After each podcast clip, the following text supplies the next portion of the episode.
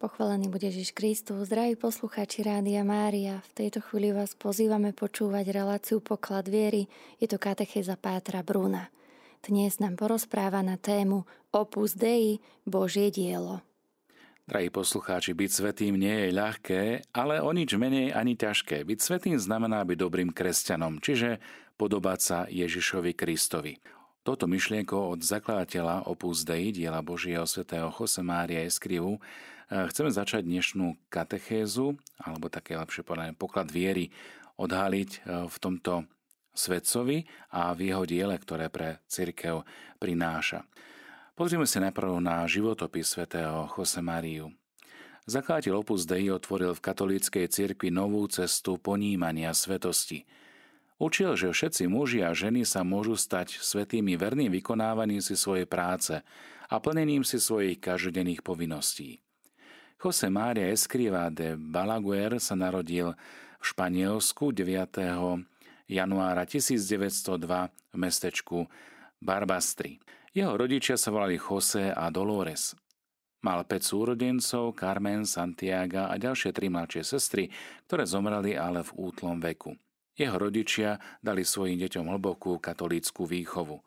V roku 1915 zbankrotoval otcov podnik, bol to obchod s textíliami a rodina bola nútená presťahovať sa do Logroňa, kde si otec našiel inú vhodnú prácu. V tomto meste pocitil Jose Mária poprvýkrát Božie volanie potom, čo v snehu videl otlačky bosých nôh mnícha z rádu bosých karmelitánov. V tomto čase ešte netušil, čo Boh od neho očakáva. Myslel si, že to ľahšie pochopí, keď sa stane kňazom a začal sa pripravovať najprv seminári v Logroňu a neskôr seminári v Zaragoze. Na radu svojho otca študoval na Univerzite v Zaragoze aj občianské právo ako externý študent.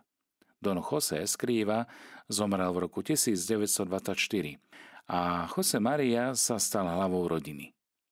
28. marca 1925 bol vysvetený za kňaza a svoje kňazské pôsobenie začal v jednej vidieckej farnosti nedaleko Zaragózy a neskôr samotnej Zaragóze. V roku 1927 sa s povolením miestneho biskupa presťahoval do Madridu, aby dokončil svoje doktoránske štúdia práva. 2. októbra 1928 v Madride mu dal Boh vidieť, čo od neho očakáva, a tak sa rozhodol založiť dielo Božie, Opus Dei – od tohto dňa venuje všetky svoje sily rozvoju diela, o ktorého žiada Boh, ale zároveň pokračuje aj vo svojej pastoračnej službe, vďaka ktorej sa v tých rokoch denne stretáva s chorými, chudobnými v chudobných častiach Madridu. Keď v roku 1936 prepokla občianská vojna, Jose Maria Escriva pôsobil v Madride. Prudké náboženské prenasledovanie ho však donútilo ukrývať sa na rôznych miestach. Svoju kniazskú službu vykonával v tajnosti, až kým sa mu nepodarilo újsť z hlavného mesta. Pri prechode cez Pireneje na juh Francúzska sa presťahoval do Burgosu. Po ukončení vojny roku 1939 sa vrátil späť do Madridu. V nasledujúcich rokoch viedol nespočetné duchovné cvičenia, venované najmä kňazom, reholníkom a laikom. V tom istom roku 1939 ukončil aj svoje štúdia doktorátom správa. V roku 1946 sa presťahoval do Talianska, konkrétne do Ríma. Na Lateránskej univerzite získal doktorát z teológie. Bol menovaný za konzultora pre dve vatikánske kongregácie a bol čestným členom Pontifikálnej teologickej akadémie a čestným prelátom jeho svetosti. S veľkou pozornosťou sledoval prípravné práce a neskôr aj zasadania druhého Vatikánskeho koncilu v rokoch 1962 a 65 a udržiaval veľmi intenzívne kontakty s mnohými koncilovými otcami. Napokon z Ríma podnikal pri mnohých príležitostiach cesty do rôznych krajín Európy – aby dal prvý impuls na započatie pôsobenia diela Božieho, ako zvykol nazývať, Opus Dei, alebo aby podporil rozvoj apoštolskej práce Opus Dei v danej krajine. Za tým istým účelom podnikal v rokoch 1970 až 75 aj dlhé apoštolské cesty do Mexika, tiež na Iberijský polostrov do Južnej Ameriky, Guatemaly, kde sa okrem iného konali aj katechézy pre početné skupiny mužov a žien. Jose Maria Escriva zomrel 26. júna 1975 vo väčšnom meste. Niekoľko tisíc ľudí, medzi nimi početní biskupy z rôznych krajín, spolu tretina svetového episkopátu požiadala Svetú stolicu, aby započala proces jeho beatifikácie. 17. mája 1992 pápež Ján Pavol II vyhlásil Jose Mário Escriva de Balaguer za blahoslaveného. O 10 rokov neskôr, 6. októbra 2002, ho za účasti obrovského zástupu ľudí vyhlásil na námestí svätého Petra za svetého. Nasledujúc jeho stopy, povedal pri tejto príležitosti svätý Otec vo svojej homílii, šíril spoločnosti povedomie, že všetci bez ohľadu na rasu, spoločenskú triedu, kultúru alebo vek sú povolaní k svetosti. Drahí poslucháči, pozrime sa teraz na postavenie Opus Dei v rámci katolíckej cirkvi.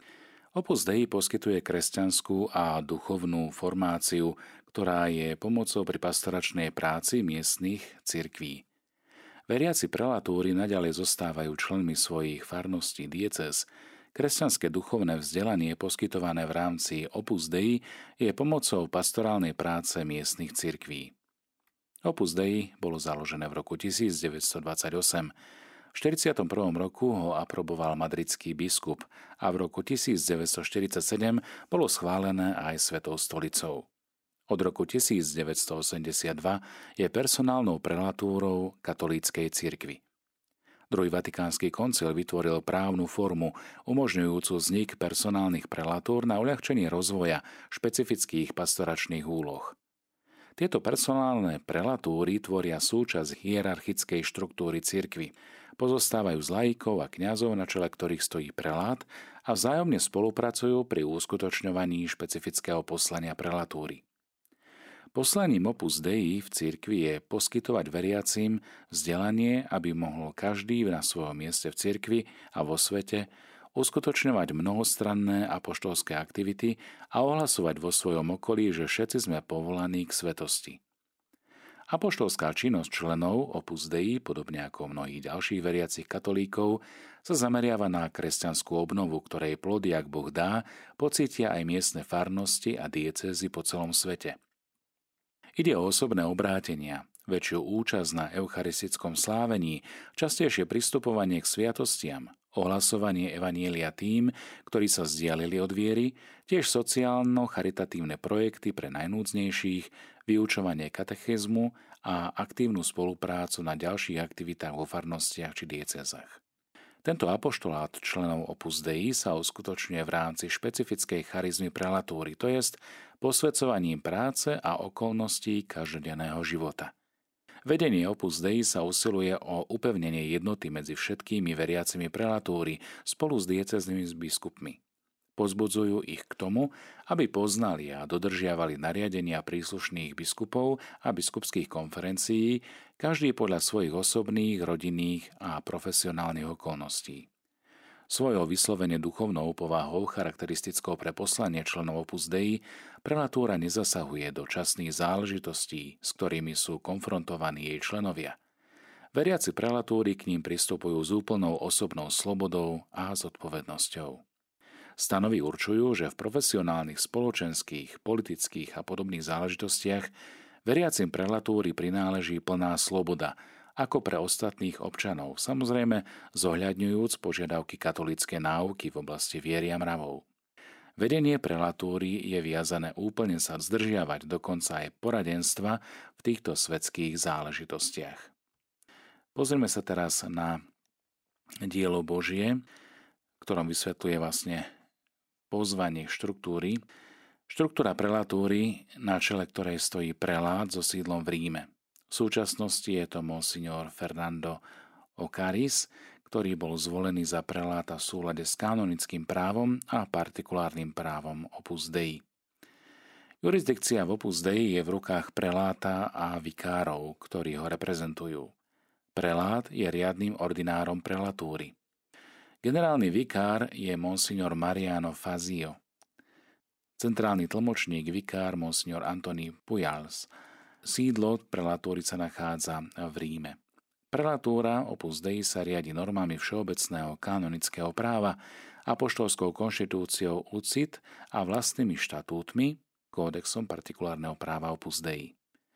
Kódex kanonického práva z roku 1973 obsahuje základné normy, ktoré sa vzťahujú aj na personálne prelatúry. Hovoria o tom kánony 294 a 297. Kňazi, ktorí tvoria presbytérium prelatúry, podliehajú výlučne prelátovi, ktorý im určuje ich pastoračné záväzky a pri plnení ktorých úzko spolupracujú s diecéznymi kňazmi. Prelatúra sa stará aj o ich finančné zabezpečenie. Lajci sú podriadení prelátovi len v záležitostiach, ktoré sa týkajú špecifického poslania prelatúry. Sú podriadení civilným autoritám rovnako ako všetci ostatní občania a cirkevným autoritám ako všetci ostatní katolíci. Prelát sa vo svojej riadiacej funkcii opiera o spoluprácu so ženskou radou a takisto aj s mužskou generálnou radou, nazývanou Concilio General, obidve, ktoré sídlia v Ríme. Pre potreby rozličných oblastí, či už formačných, apoštolských aktivít, pastorácie rodín, vzdelávacích či sociálnych iniciatívach a podobne, bol vymenovaný vicesekretár prelatúry. Mužská generálna rada má troch vicesekretárov, prefekta pre štúdium a generálneho administrátora. Vedenie prelatúry je kolegiálne, to znamená prelát a jeho vikári vykonávajú svoje úlohy vždy v spolupráci s príslušnými radami, ktoré z väčšej časti pozastávajú z laikov. Generálne kongresy prelatúry sa zvyčajne konajú každých 8 rokov a zúčastňujú sa ich členovia z rôznych krajín, v ktorých Opus Dei pôsobí.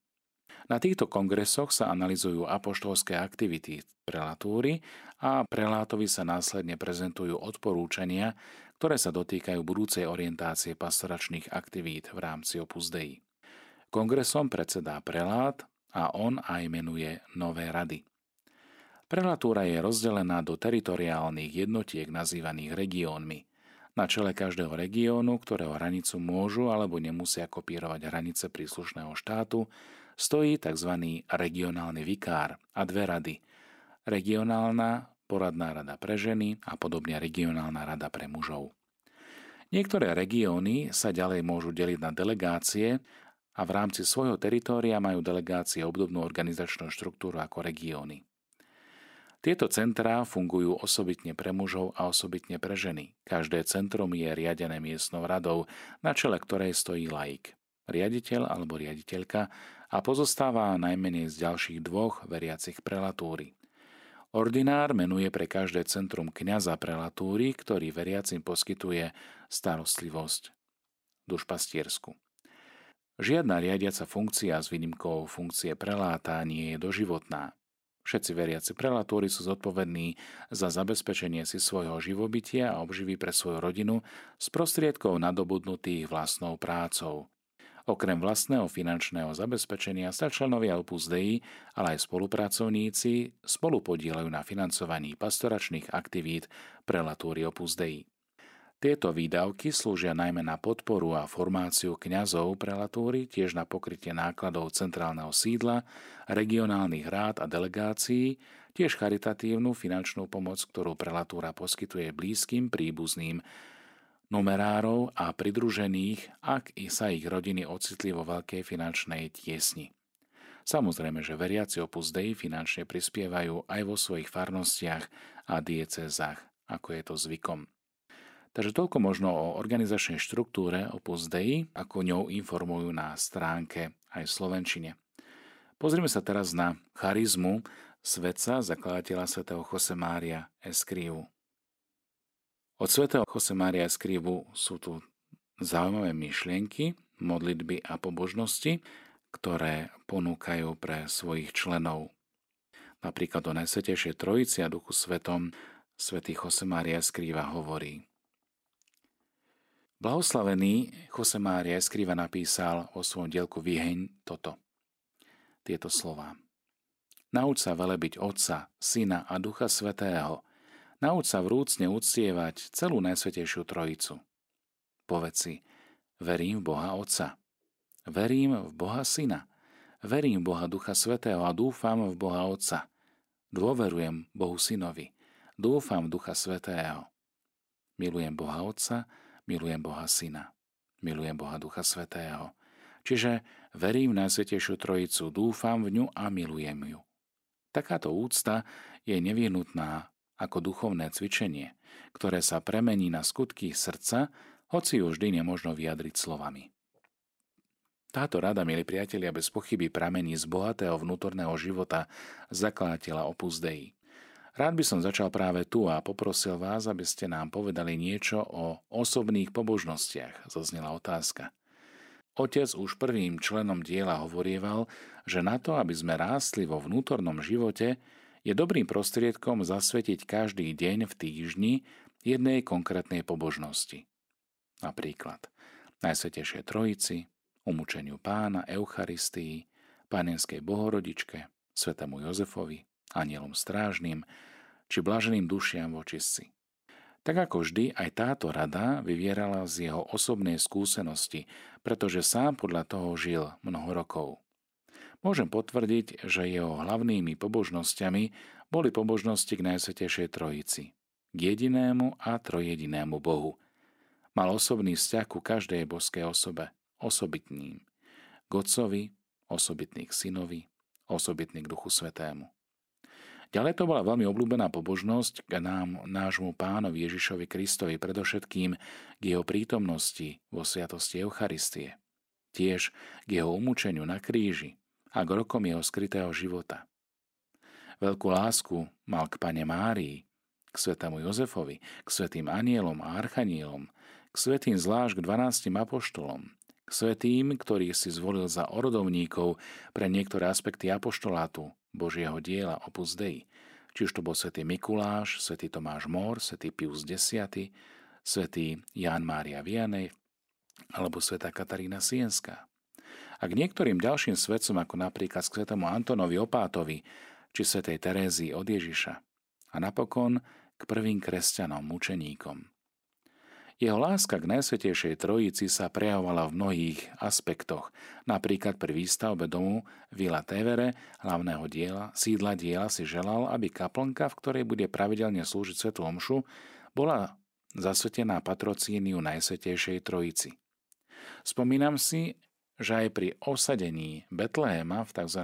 fajčiarskej galérii obývačke, kde sme sa zvyčajne ako rodina schádzali po obede alebo po večeri, nás otec poprosil, aby sme ku osmým anielom v Betleheme pridali ešte jedného a poznamenal, tak ich bude 9, tri pre každú osobu Najsvetejšie Trojice. Zakladateľ vštepoval svojim duchovným deťom veľkú lásku k Najsvetejšej Trojici.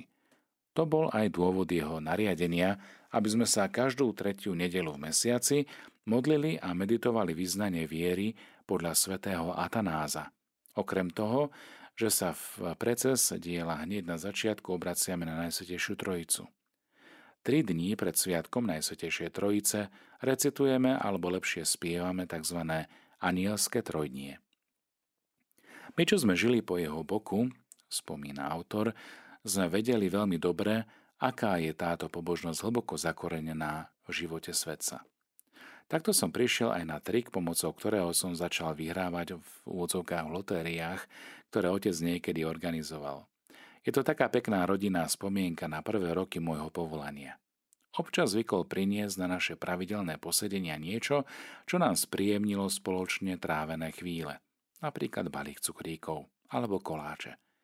Ak priniesol nejakú malú pozornosť, ktorú mohol dostať len jeden z nás, otec zorganizoval žrebovanie – Mali sme uhádnuť číslo, na ktoré práve myslel.